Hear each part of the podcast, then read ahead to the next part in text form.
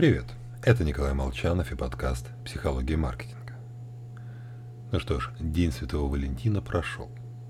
Можно продолжить наши прогулки по тонкому льду. Покуситься на святое.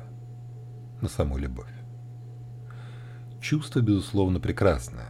Только вот отношения развиваются, и очарование влюбленности постепенно улетучивается. Накал чувств уже не тот. Многие расстраиваются. Некоторые до такой степени, что отправляются искать другую любовь. Не стоит. Уровень эмоций снижается у всех.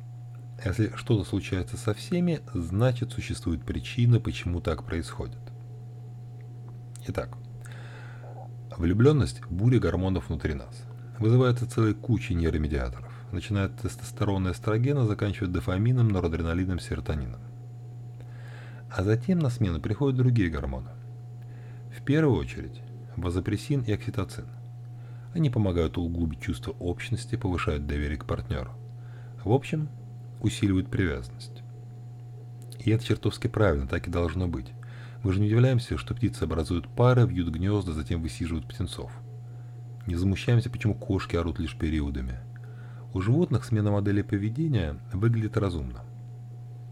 Чувство влюбленности помогает нам закончить перебирать и наконец найти себе пару. А затем в логике природы наступает следующий шаг рождение птенцов, то есть детей. И в этот момент тратить на партнера избыточные ресурсы с точки зрения продолжения вида уже не столь целесообразно. В общем, влюбленность приятна, как и любое удовольствие, вызывающее зависимость, но она не может и не должна изображать из себя вечный огонь. Даже если бы гормональный фон сохранялся на том же уровне, мы просто приспособились бы к нему. В ураган эмоций попасть интересно, но долгое плавание лучше проходить в спокойных водах.